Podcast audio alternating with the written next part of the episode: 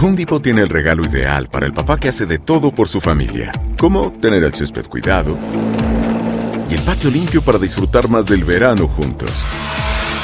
Además, te llega hasta tu puerta con entrega el mismo día. Obtén hasta 150 dólares de descuento en herramientas inalámbricas para exteriores de Milwaukee. El mejor regalo para papá lo encuentras en The Home Depot. Haces más, logras más. Orden artículos seleccionados en inventario antes de las 4 pm, sujeto a disponibilidad. Carlos Aguilar e Iñaki Arzate están de campana a campana. Con toda la actualidad del boxeo, entrevistas, información y opinión. De campana a campana.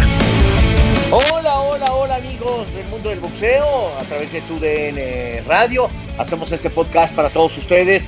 Eh, Iñaki Arzate, su servidor Carlos Alberto Aguilar. Muchos temas que platicar, entre ellos, por supuesto, el regreso del boxeo a la capital mexicana.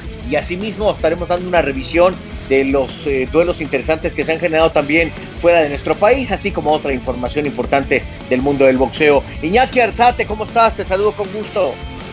Igualmente, Carlos Alberto Aguilar, fuerte abrazo a la distancia. Ya la reactivación del boxeo en la República Mexicana cada vez va tomando esta maquinaria su camino, va en este aspecto carburando lo que será el regreso del boxeo, esencialmente lo que ha sucedido en la Ciudad de México. De esto y mucho más, obviamente temas para generar polémica que estaremos comentando en este espacio de campana a campana.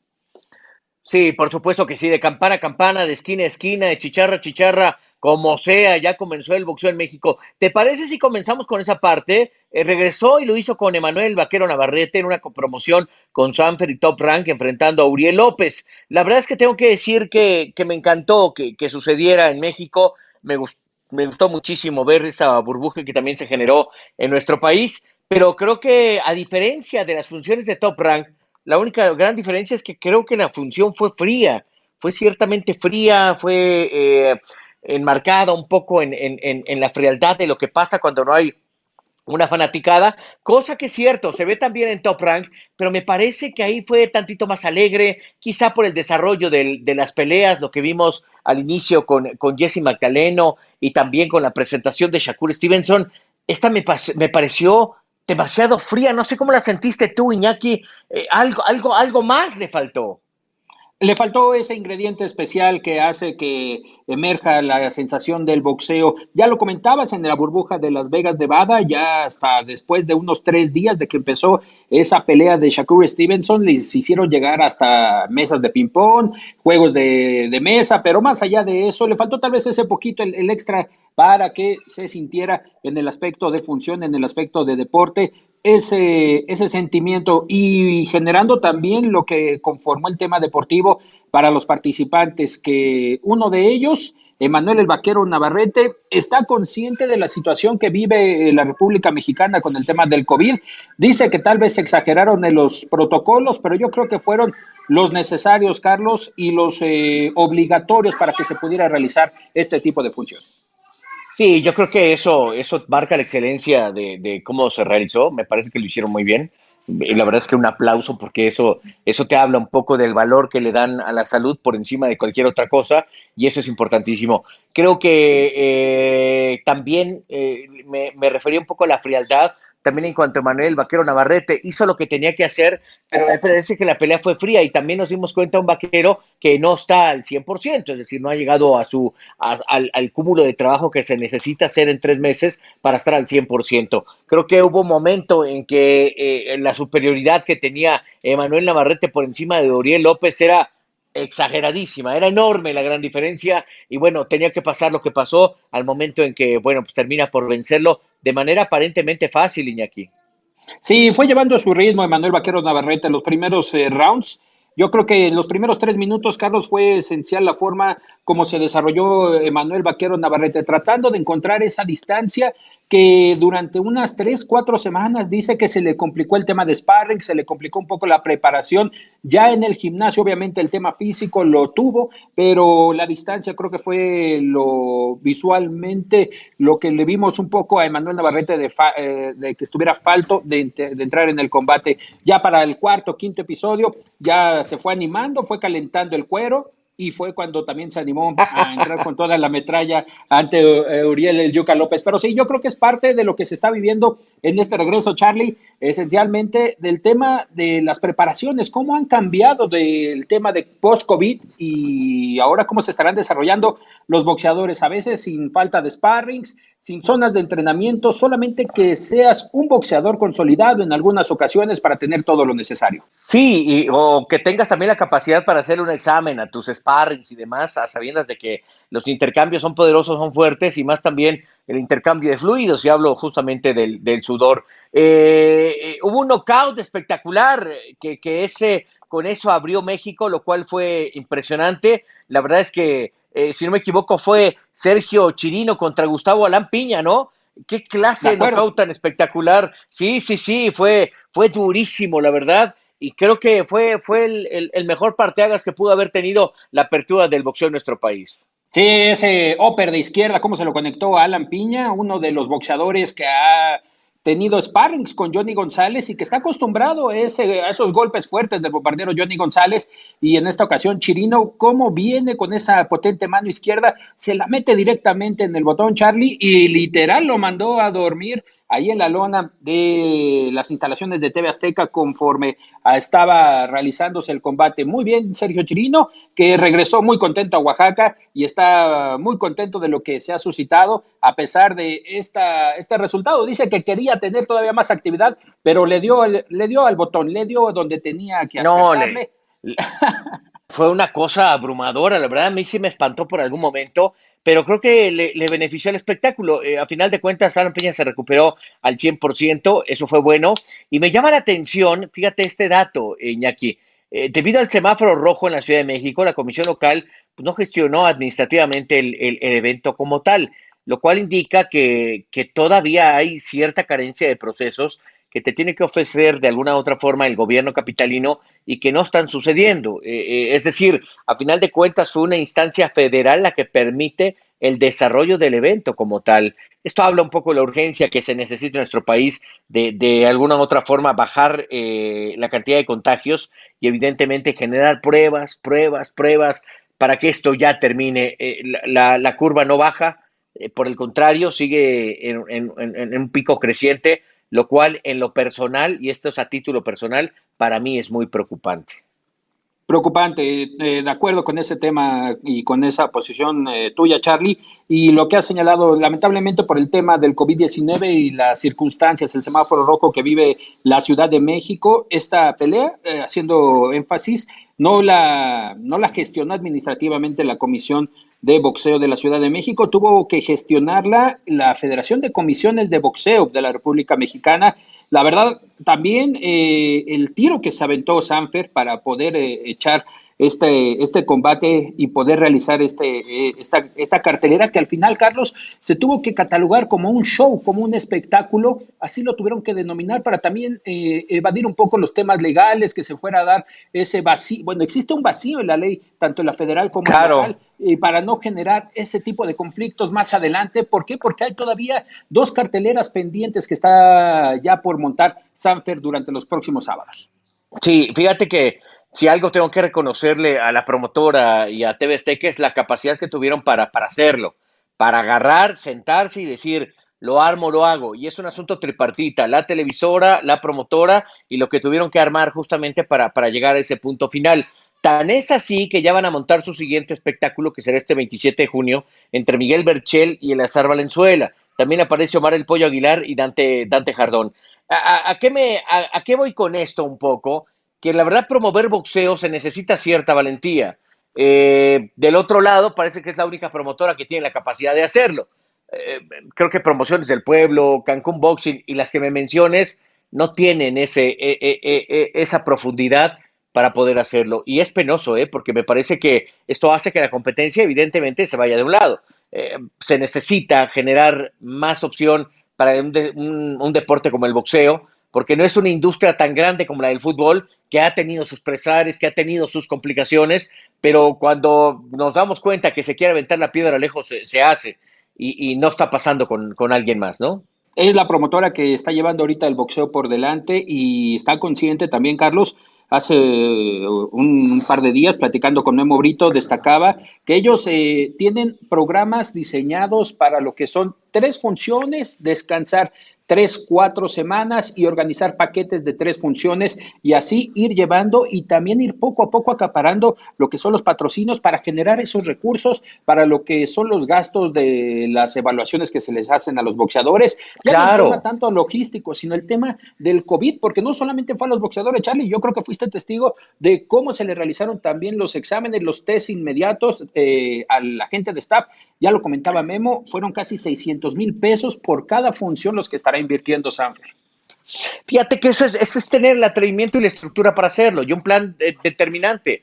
Si no hay eso, es muy difícil que puedas hacer un lanzamiento como el que se generó este fin de semana. La verdad, mi reconocimiento, eh, no, por ende son la vanguardia en el boxeo en nuestro país y la verdad creo que eh, yo, aplaudo que hayan tenido esa valentía y ese esfuerzo. Ojalá otros lo puedan replicar. La verdad, lo veo bien complicado porque pues puro bla bla bla y, nada, mi, querido, mi querido Iñaki, ¿eh? Puro bla bla bla, no pasa nada, cachiporras. No, yo eh, estoy de acuerdo porque se ha quedado en pura plática, pero no nos subimos al ring. Y sí, lleva responsabilidad, lleva gasto, lleva una inversión, pero yo creo que si se da el primer paso conforme a protocolos, conforme a una estructura bien diseñada, se puede llegar a tener muy buenos resultados y no y de ahí dar ir para adelante, eh, Charlie. Yo creo que estructurando bien este aspecto se podría tener una competencia sana entre ambos bandos, generar también empleos, eso la verdad es esencial. Claro, generar empleos para los boxeadores porque ellos están parados y lo hemos tratado mucho, Charlie, en estos espacios. Ellos viven algunas ocasiones de esto, solamente del boxeo, y si no tienen peleas, lamentablemente tienen que recurrir a otros menesteres. Sí, fíjate que eh, reflexionando, tengo que también darle un aplauso gigante a mi actual empresa, a Televisa y sobre todo a la organización y estructura que han tenido en donde tú y yo laboramos directamente, que son las oficinas de Televisa Chapultepec. Han sido unos protocolos donde se han preocupado por eh, su equipo de trabajo, por su por su menester más importante, que es el, eh, la, la mano de trabajo. Y eso, la verdad, tengo que hacer ese reconocimiento. Estamos ávidos de recibir a alguien que tenga esa estructura para poder decir, hagamos el boxeo, hagamos un gran espectáculo, metamos las pantallas, lo que se necesite, el audio ambiente, el sonido, los micrófonos, para poder hacerlo con responsabilidad y al mismo tiempo en excelencia. El asunto es que, te reitero, no hay quien nos estire la mano para poder decir, esto es lo que tenemos, esto es lo que hacemos en un ganar-ganar. Eh, eh, hay un poder que está marcado del lado de, de, la promotora Sanfer Promociones que reitero, cuando lo haces bien y lo haces así, pues evidentemente vas a tener el apoyo de, de una empresa importante como evidentemente es TV Azteca. Estás de campana a campana. Pasemos a otro terruño, mi querido eh, Iñaki. Fíjate, tercer positivo por COVID en Las Vegas, eh, José Taveras, entrenador de Mikel Spier, y también lo que implicó bajar una función para que no prácticamente no se realizara, lo cual habla también del gran profesionalismo que está haciendo la gente de Top Rank, de, de, de Bob Arum, para levantar el negocio del boxeo en Las Vegas. Eso también merece un reconocimiento espectacular porque ahí sí la maquinaria es mucho más amplia, hay una gama más amplia de boxeadores y están pensando llevarla hasta el cierre de año. Sí, ya después de lo que inició en junio, con ese 9 de junio que marcó el arranque del boxeo allá en Las Vegas, y este tercer positivo que fue del entrenador, lo que señala Charlie, de Mikel Espier, que iba a enfrentar a José Sniper Pedraza, uno de los prospectos ya boxeador consolidado de Top Rank, tratando de regresar a la actividad, y lamentablemente para el Sniper tuvo que caerse esta pelea por circunstancias ajenas, ya lo habíamos visto que había sido Cris Zavala, que había sido Micaela Mayer, directamente los boxeadores, pero en esta circunstancia fue el entrenador, y a pesar de que estaban en diferente, en diferente habitación, eh, se habla de que todavía se le hizo un examen a Miquel Espier y registró negativo. Y al tiempo, Charlie, también Taveras, eh, cinco días después de este test, registró negativo. Pero a destacar lo que está haciendo Top Rank en la, en la denominada burbuja, muy buenos resultados en el tema del protocolo, que los mantiene en firme, realizando las carteleras martes y jueves, martes y jueves, y lo que ha señalado, pensando ya en, el fin de año, ¿por qué no? Ah, es muy precipitado decirlo, pero Bob Arum, tú lo conoces más que nadie, Charlie, él está pensando en abrir ya los, eh, los recintos para la afición para finales de septiembre es un nombre de negocios, pero mientras, ¿por qué no irle dando poquito a poquito a la gente para que se vaya metiendo en esto de lo que es la reactivación del boxeo?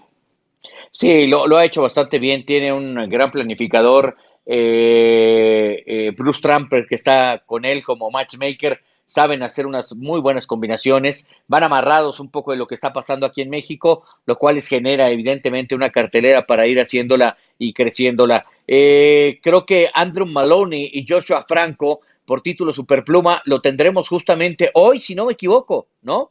Eh, bueno, hoy, eh, y, tendremos el detalle para platicarlo con nuestra gente a través del próximo podcast. Suena interesantísimo, eh, lo cual yo creo que, que, le va a dar fuerza aún más al, al boxeo que está generando Top Rank, porque reiteramos, parece que en septiembre tendrán la posibilidad de montar en el estadio Legion el duelo justamente entre, yo, entre Wilder y Tyson Fury, la número 3.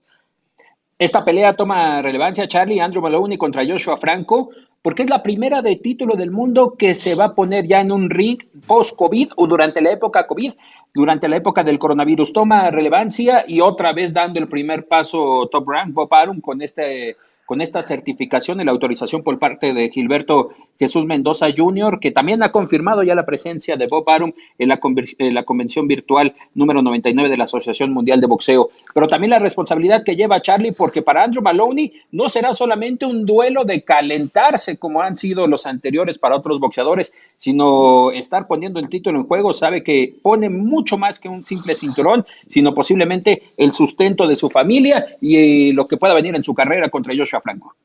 Sí, eso es definitivo. Y sabes qué me llama la atención? La, capacidad que ha tenido para, para, hacer este movimiento. Digo, la verdad, eh, me hubiera encantado que hubiera sido de otro organismo, MB, CMB, órale, te la acepto, te la compro, la FIF, pero la MB, híjole, estos títulos de latón que tiene también, que tiene el supercampeón y al, o sea, sí es una, es una grosería para los boxeadores que no le den la seriedad posible. Pero bueno, eh, Bob sabe también vender perfectamente un título del mundo y es la forma en cómo se van acomodando para poder generar este tipo de, de funciones, lo cual bueno, pues en, en, las condiciones en las que estamos, en verdad se agradece y se agradece eh, de verdad. Vienen las convenciones, Iñaki, pero evidentemente antes tenemos palabras de Christopher Díaz. Me parece eh, interesante todo lo que está pasando en torno al boxeo. Ya hablaremos de las convenciones. ¿Qué, qué nos cuenta Christopher Díaz? Platícame. Sí, tenemos esta situación de Christopher Pitufo Díaz que viaja de Puerto Rico a Las Vegas para participar en esta cartelera de boxeo montada por Top Rank, una circunstancia única para Pitufo Díaz y estaremos escuchando el tema de cómo se le da esta oportunidad, cómo está viviendo dentro de la burbuja, porque muy poco hemos tenido relación y también testimonios de los boxeadores dentro de la burbuja, cómo se vive, qué pasa, qué hacen y vivir Las Vegas de una diferente manera en tu primera visita, Charlie. Aquí lo tenemos con Christopher Pitufo Díaz. Pues mira, de, de, camino para acá yo estaba hablando con mi entrenador sobre eso porque eh, es algo que cuando te dicen vas a pelear Las Vegas, lo primero que uno piensa es las luces, ver Las Vegas, ¿sabes? experimentar lo que, lo que hay en Las Vegas. Y no hay tiempo para eso, ¿sabes?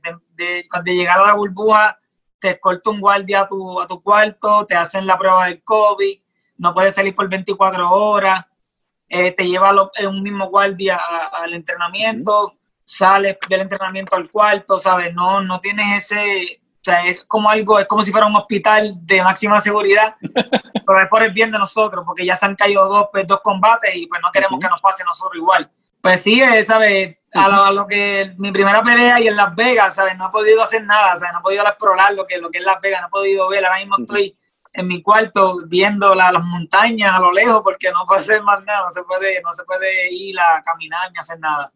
Pues mira, eh, la, la, la, derrota de, de Hito, eso fue medio duro, medio duro, ya que pues estaba todo, eh, se pintaba el panorama, ¿sabes? Yo estaba en mi casa, estaba en Florida, eh, habían 12 mil fanáticos eh, mi familia ahí, eh, mi, mi, mi, esposa con, con mi gemela esperándome en casa, en casa prácticamente, porque todavía no sabía que, que iban a parir, que iban a nacer.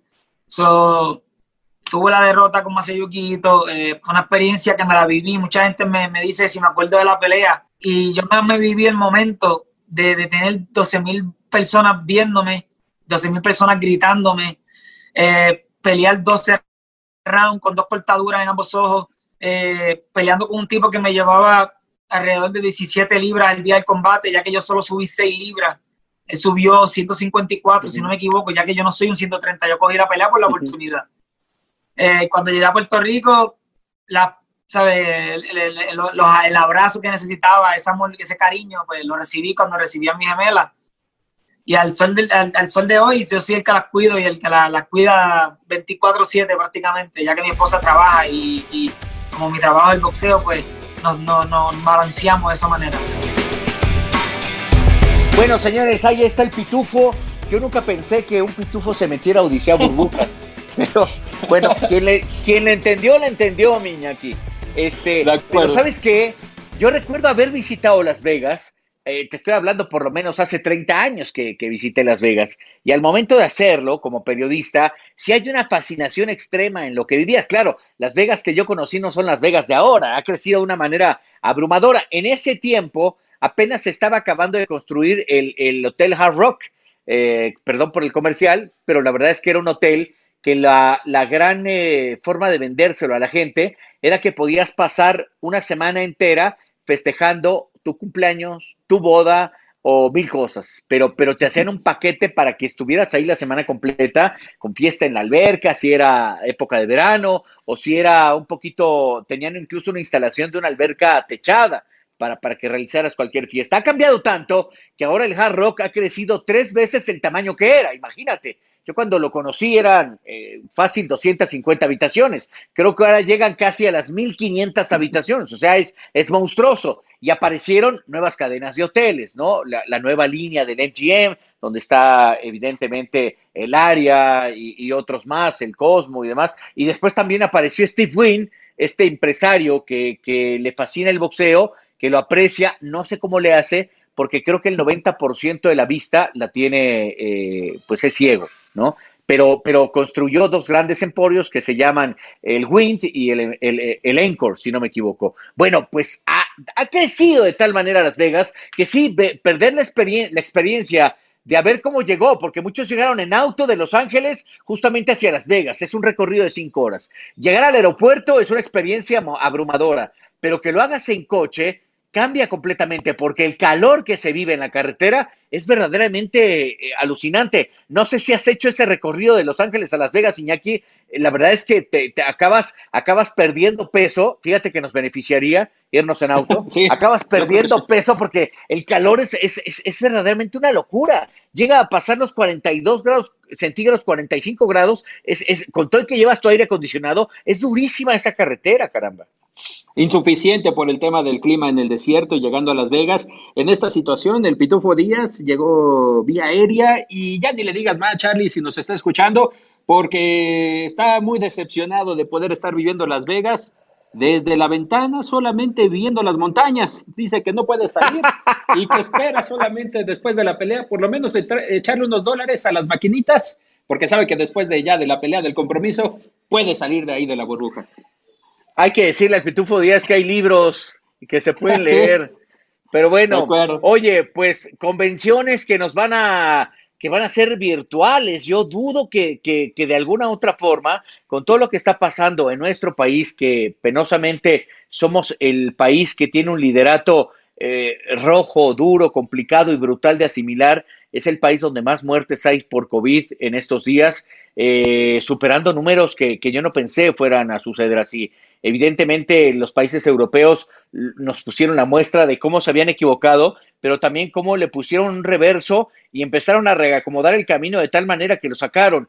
Yo no sé cuándo va a pasar esto, deseo que, que suceda de manera primordial, pero no ha sucedido y eso nos pone un poquito en, en, una situación complicada para poder asistir a eventos de gran tamaño, como los que hace eh, tanto el Consejo Mundial de Boxeo, que lo hace de, de, una muy buena forma, y también evidentemente la Asociación Mundial de Boxeo, que son más papita, ¿no? La neta, ¿o no, Miñaki? Sí, la verdad, sí, especialmente Charlie, por el tema de los cinturones. Ahí estoy de acuerdo contigo, cuatro campeones mundiales, la verdad, ni eso no, no, no merece ningún respeto para algún boxeador. Eh, es entendible que necesitan la comisión, necesitan ese porcentaje, pero tener ya más de un campeón del mundo en cada división sí es irrespetuoso. Y la Organización Mundial de Boxeo en algunas ocasiones haciéndolas de diferente manera. Recuerdo hace tres años cómo la tuvo que hacer en un crucero por el tema de las tormentas tropicales que pegaron fuerte en Puerto Rico, tuvieron que hacerla en un crucero, eh, aquella convención del 2017, y ahora las circunstancias del coronavirus hacen que tanto estos dos organismos, porque la, la, Organización Mundial de Boxeo todavía no da detalles de lo que será su siguiente convención, pero estos dos organismos han decidido montarlo en plataformas digitales. La Asociación Mundial de Boxeo estará llegando a su convención 99, mientras que el Consejo en esta convención número 58, si recuerdo bien, estarán realizándola vía virtual desde San Petersburgo, que sería o mantiene, se mantiene como sede original Charlie y serán circunstancias que se estarán adaptando al tema de cada quien, es decir, eh, se daban adelantos de que tú en el momento que te registras, como en el caso de la prensa, podrás realizar un avatar.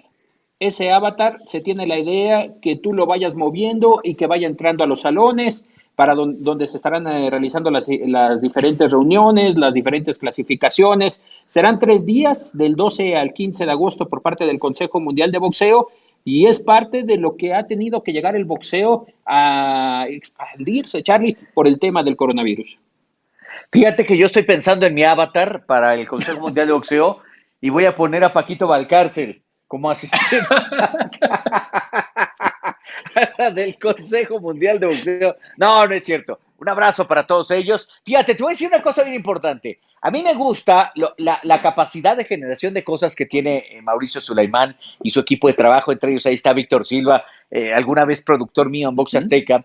y, han tenido esta capacidad de, de sí, adaptarse de gran manera a, los cambios que estamos teniendo en nuestra vida eh, por el asunto del, del COVID-19 y, eso me genera la posibilidad de poder asistir, cosa que antes era muy complicado hacer. Te conectabas, es cierto, a la red del Consejo Mundial de Boxeo y recibías los, los reportes normales, pero vivir una convención ya en un salón o en una sala virtual para poder opinar, hablar o recibir la información al momento en que se hace es bien importante. Hay, y sobre todo, ¿sabes aquí, a mí cuáles me gustaban mucho? Asistir justamente a las pláticas de los adelantos médicos. Creo que en adelantos médicos, en alimentación, nutrición, eso ha sido bien importante para los boxeadores. Y ahora hay tanto, eh, tanta capacidad tecnológica para que también los boxeadores entrenen de diferente manera que eso hace crecer un poco el espectro del boxeo y hace que nuevos adeptos eh, o, o, deportistas se empiecen a meter para conocer o para practicarlo, lo cual es bastante bueno. Qué bueno que sucede así. Y otro punto también importante es que no hay los patrocinios para en estos momentos poder aventarse a decir, sí, la convención va en diciembre o va el próximo año, juntamos para poder hacer una gran convención asistida, lo cual me parece que, que va a pasar bastante tiempo para que se pueda lograr. Y aquí pesó mucho, Charlie, la decisión del gobierno ruso, porque de, en este caso la decisión fue de que las fronteras en Rusia se estarán abriendo hasta septiembre y la convención se tenía pronosticada para el mes de agosto. Y esa fue la, la, decisión fundamental por la que se tomó que se realice en esta plataforma digital. Y ya adelantando para marzo del 2021 se estará realizando la próxima edición de la Convención del Consejo Mundial de Boxeo y será en Tailandia. Ya lo determinaba durante estos días eh, el organismo que preside Mauricio Sulaimán. Y bueno, a la espera de lo que también venga en el trabajo, ¿cómo será, Charlie, ahora el tema de clasificaciones, de peleas mandatorias? Conocemos, veníamos en un, en, en un caminito que sabíamos que tal se enfrentó a tal y eso generará diferentes polémicas en, en aquellas reuniones, pero ahora sin actividad será un tema bastante, bastante llamativo saber cómo se estarán dando este tema de clasificaciones y peleas mandatorias.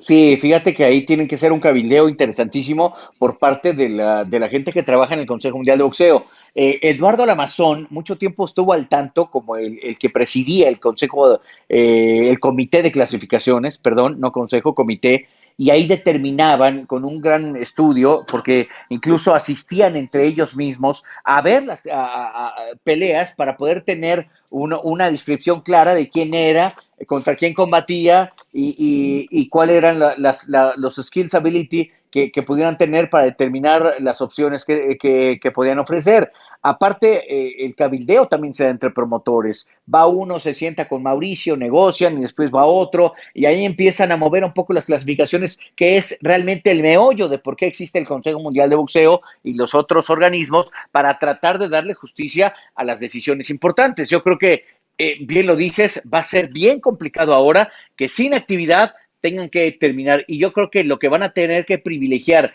boxeadores, promotores y organismos es darles opción de actividad. Es decir, si empieza a existir polémica, no, de que Wilder tiene que enfrentar a Joshua y no Fury, uy, eso se va a convertir eh, en una situación muy difícil incluso para el propio Consejo. ¿No? Y espérate, no toques ese tema, Charlie, porque acuérdate que está todavía la demanda de Dylan White. Exactamente, y esa, ay caramba, me imagino que se está comiendo las uñas Mauricio Sulaimán para que no, no crezca más y todo, todo pueda salir eh, mucho mejor para ellos. Oye, eh, importante, como último tema que tenemos justamente aquí en el, en el tintero, me parece una decisión acertada la de, la de Golden Boy, pero al mismo tiempo los promotores deben de tener cuidado el lenguaje que tienen con las decisiones que toman. Virgil Ortiz se convierte en el elegido por Golden Boy para el regreso. Y la verdad esto habla de que la, lo, mal posicionado o la muy mala relación que tiene tanto con Saúl Canelo Álvarez como con el propio Ryan García. Saúl, yo creo que están guardándolo para que cuando esté abierto el panorama en esta nueva normalidad, la gente pueda asistir a ver al mejor libra por libra del mundo y al boxeador que tiene la jetatura dentro del boxeo. Esa, esa, esa me parece que ni siquiera Golden Boy tiene un control total de Canelo, porque antes pasa por Dazón, por Matchroom Boxing y evidentemente por Saúl Canelo Álvarez y su equipo. Pero lo de Ryan García me parece es darle un manotazo durísimo en la mesa diciéndole, no hay comportamiento, no hay disciplina, no hay una buena actividad, de relación pública eh, con Golden Boy ni con el mundo del boxeo y me está dejando apartado a Ryan García y me parece que Virgil Ortiz es una muy buena alternativa. Es buena alternativa, Charlie, y pondría también sobre la mesa, y eh, ahorita para extendernos en el tema de los boxeadores que conforman Golden Boy, no sé si está pasando por un bachecito, llamarlo así, o un tema de crisis, Oscar de la Hoya con su promotora, por lo que ha señalado, la mala relación o las diferencias que tiene con Canelo, las diferencias que han surgido con Ryan García, después entre que sí, que no, que siempre sí regresa, que no regresa, en el caso de Juan Menayotín, que acababa de firmar este boxeador invicto, eh, campeón de peso mínimo, entonces se le ha venido juntando muchas cosas a Golden Boy y que refleja ahora en la elección de Virgil Ortiz para enfrentar a Samuel Vargas a finales de julio y que marcará el regreso del boxeo para Golden Boy Promotions, que viene también con esta eh, resaca de que ya Top Rank dio el primer paso, Charlie. Ahora esperar cuál será la novedad si, si quiere también regresar a los primeros planos Golden Boy con el tema de promotora.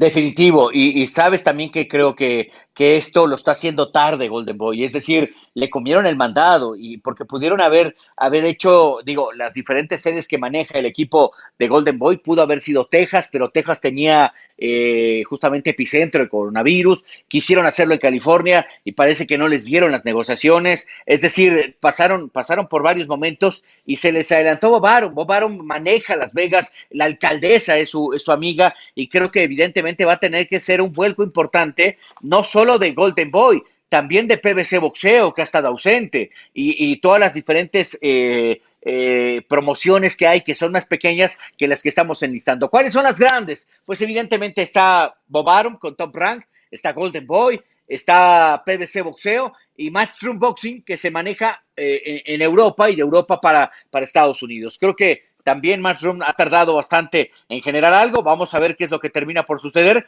Pero lo de Virgil me parece muy bueno, ¿eh?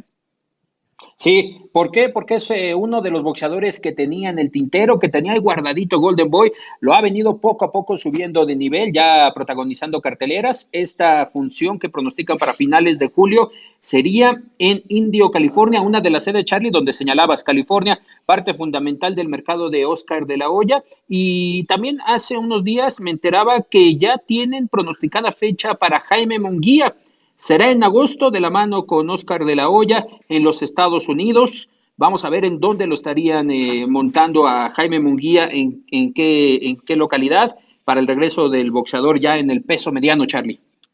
Sí, esto es, esto es buena noticia para Jaime Munguía. Ha sido demasiado, tiempo, con todo el que inició boxeando justamente eh, eh, a inicios de año, apareció, lo hizo bastante bien, tuve la oportunidad de platicar con él, pero sin duda lo hizo en, febrero, es decir, a, eh, eh, marzo, abril, mayo, junio, julio, agosto, seis meses para un boxeador que está cambiando de categoría, ay, suena, suena demasiado tiempo. Y bueno, ¿Qué te digo de Saúl Canero Álvarez, que prácticamente lo hará casi cumpliendo el año para reaparecer en el boxeo? Y entre otros regreso, Charlie, y lo dejo a tu, a tu, tu, opinión. Luis Pantera Neri también se pronostica para el mes de agosto este regreso. Y tu muchacho, Julio César Rey Martínez, sin miedo al éxito, papi, diría, sin miedo al éxito, estará peleando. Se pronostica su regreso para agosto en una pelea unificatoria contra Artem Dalakian en China. E, ese, ese chamaco, cómo me tiene feliz. Ha tenido decisiones verdaderamente interesantes, pero lo ha hecho bastante bien. Mi, mi única preocupación con él es el peso, es muy pequeño para el peso donde está. Pensar que va a ser exportado a la siguiente categoría, ay, me habla de que, que va a tener que hacer mucho más de lo que hace para meterse al terreno de los, de los grandes campeones. Es un hombre que le encanta el espectáculo, es un chavo súper arriesgado, eso me encanta de él, pero creo que por ende también su carrera va a ser un poquito más corta que la de muchos otros boxeadores. De Luis el Pantera, Neri, no confío mucho en él, confío más en Eddie Reynoso. Y creo que Eddie Reynoso le va a dar la jetatura importante para decirle cómo tiene que regresar. Me parece que de todos los boxeadores que tiene Eddie Reynoso, es el primero que yo creo, por incluso por encima de Andy Ruiz, el primero que va a desertar del equipo, del equipo de, eh, del Canelo Team. Puede ser, puede ser. Eh, el tema fundamental siempre con Canelo, y has hecho mucho énfasis en eso, Carlos, y estoy de acuerdo, es la disciplina. Si no existe disciplina, no podemos tener resultados al mando de Eddie Reynoso.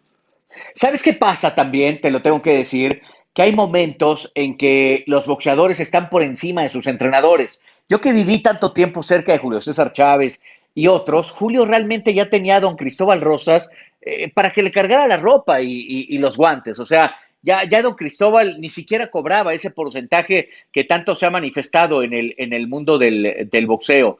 Realmente eh, te tengo que decir que, que, lo que vivía alrededor de eso fue fue que estaba muy por encima de la jetatura de cualquier entrenador, incluso de los que tuvo Julio, Don Nacho Beristain, eh, también Emanuel Stewart, eh, vaya, ya los manoseaban, los manejaban, los, los, los, los, titereteaban.